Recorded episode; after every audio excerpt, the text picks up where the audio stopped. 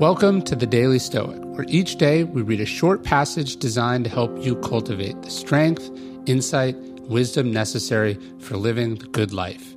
Each one of these passages is based on the 2,000 year old philosophy that has guided some of history's greatest men and women. For more, you can visit us at dailystoic.com. Exploring the softer side. There is a harshness and a hardness to the Stoics, but there is also a softness and a grace, the velvet glove over the iron fist.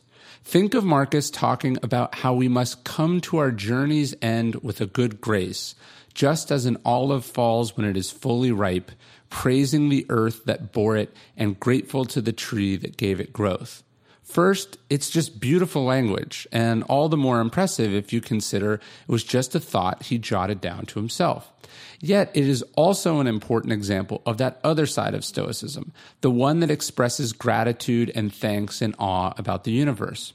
As you toughen yourself up in this life, reading these emails, practicing these exercises, make sure that you don't lose touch with that.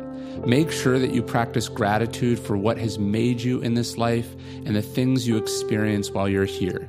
Make sure you practice that good grace.